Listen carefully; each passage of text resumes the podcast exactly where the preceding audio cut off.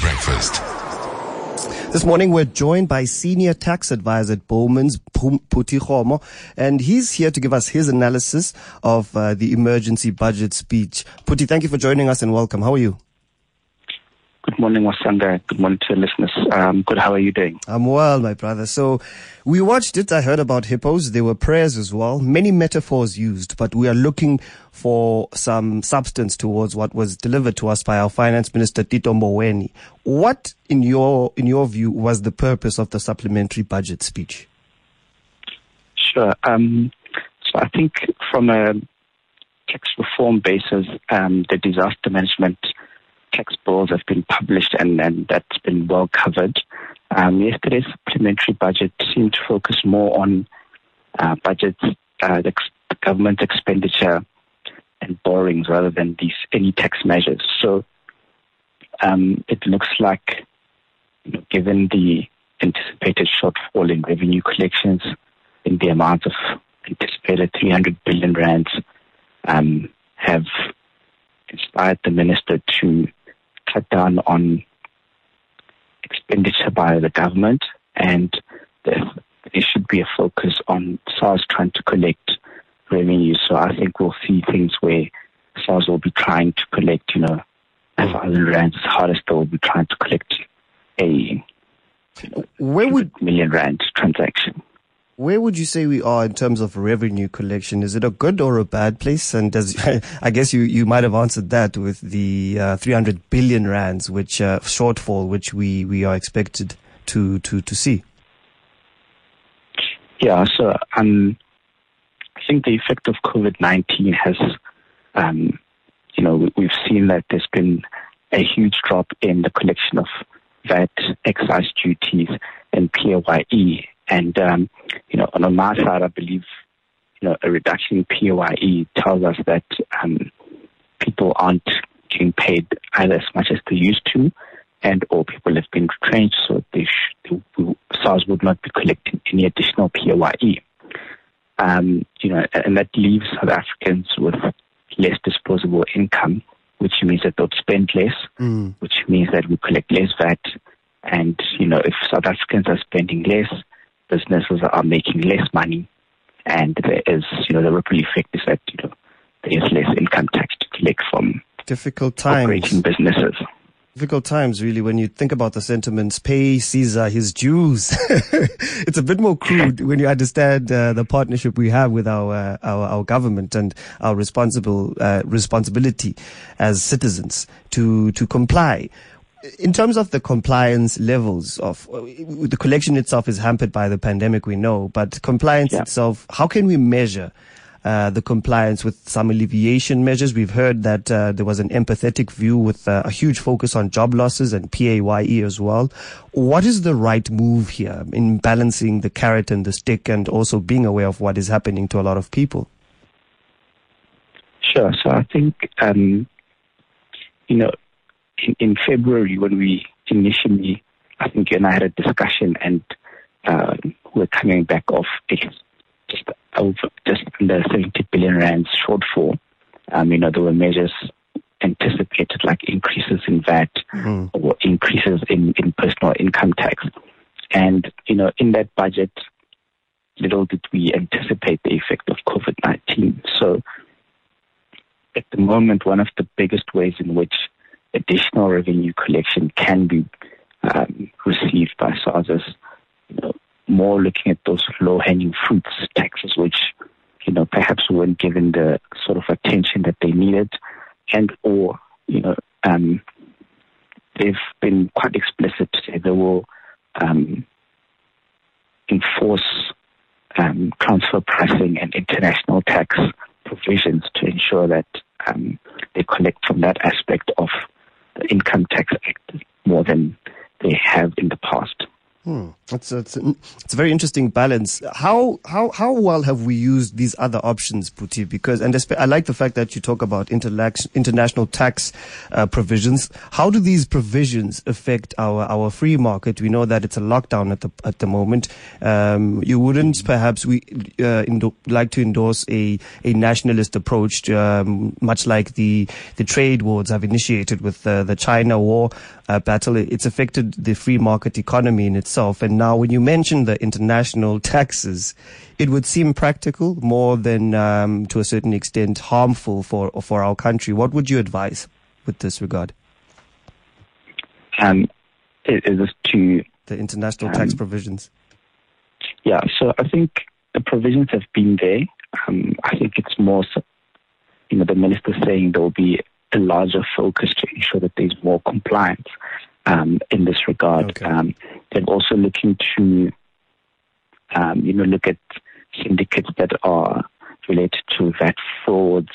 So I think it's more about um, maybe doing the hard work that seemed like it may not have the similar return um, as some of the easier taxes to collect or some of the easier uh, mischiefs to identify. And we've seen this, you know, some of the measures that they've tried to put in place to inspire compliance is to say, you know, we will only give you relief if you are compliant. So, you know, I think it's trying to enforce compliance with the current laws and then also just going into those, uh, you know, those difficult places which may have been difficult to enforce and trying to ensure that we, we don't let anything slip through the cracks. Mm. If you've just joined us, we are with Phuti Kgomo, Senior Tax Advisor at Bowmans, and he's just giving us a clearer picture where this uh, supplementary uh, budget uh, speech and also uh, some refers to emergency budget speech puts us when it comes to tax reform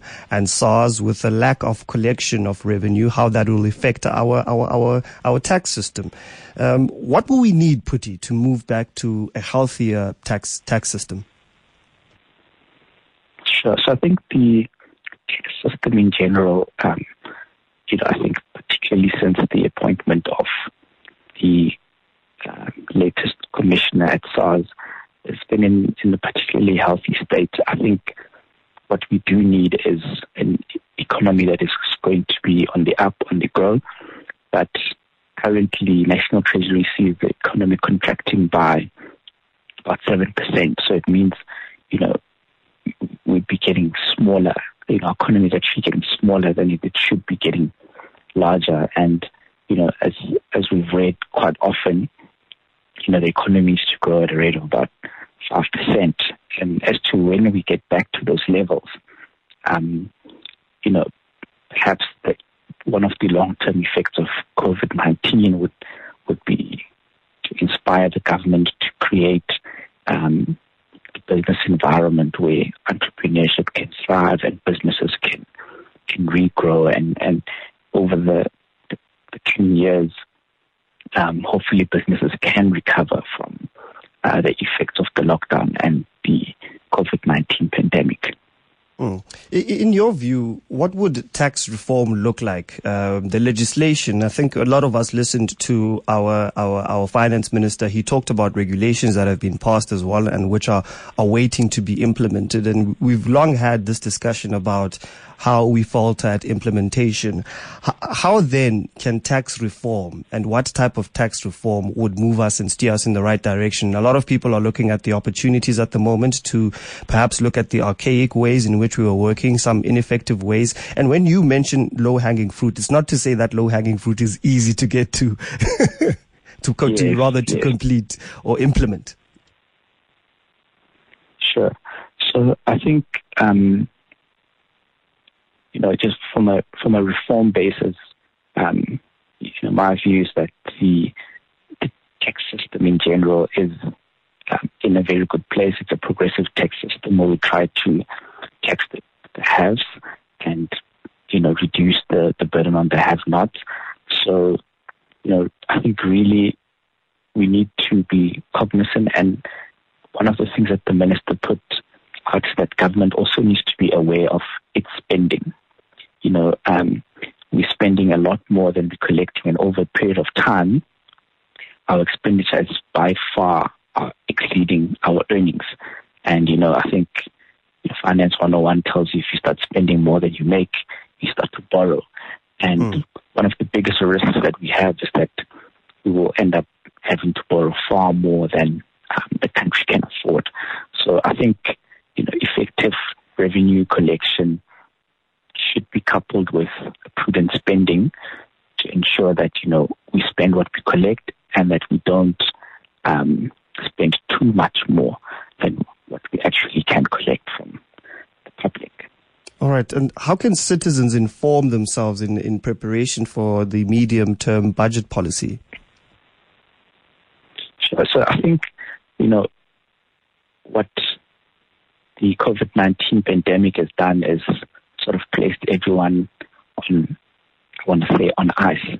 It's very hard to try to look into a crystal ball and see, you know, how will the future look um, in October, where you know businesses are looking simply to just stay afloat, um, to break even, to ensure that they don't close their doors. Um, you know, I think given the minister's speech, we would, you know, South Africa needs all taxpayers as we can. And on the other hand, you know, South Africans will be watching quite closely to see, you know, how is government really spending the money that they collect from us. Um, I think, you know, every rand paid in taxes, you know, um, as citizens we'll start looking at that very closely and, and seeing, you know, is the rand that I'm giving um, getting to a place where it is being invested or it's is not being spent wisely. Mm. There's also a call. We've been looking at uh, um, just everyone making sure that um, they pull their own weight how can we make sure as citizens that we have a healthy relationship with SARS and we're not part of the problem? yeah, so I mean, I think that is that is you know it's as a responsible citizen, um, one would if if we look at the anticipated effects of COVID nineteen and what these measures that are being put in place to reduce expenditure would mean. Um, you know, if there's less spending on education or there's less spending on um, health services or infrastructure or um, any aspect of government spending, it impacts the wider um, standard of living of the majority of our citizens. Um, and I think, you know, it's almost a give and take situation where you know, I want to comply. I want to ensure that the country grows and the economy grows and the, and the government creates an environment for, you know, entrepreneurship and businesses to thrive. But equally, you know, I'm expecting that the government should be using that money quite wisely. Um, I mean, one of the points that the minister made yesterday is that for every rand that they collect, 21 cents goes to servicing interest. So already, um, you know, 20% of everything that they take is not going into reinvestment and it's being used to service debt. Um, you know, and the more we borrow, the more money that is collected will be used to service debt rather than to invest into um, ensuring that the South African economy is revitalized. Mm, I think that uh, pretty much was well balanced and as, as, insightful as it could be without looking through a crystal ball.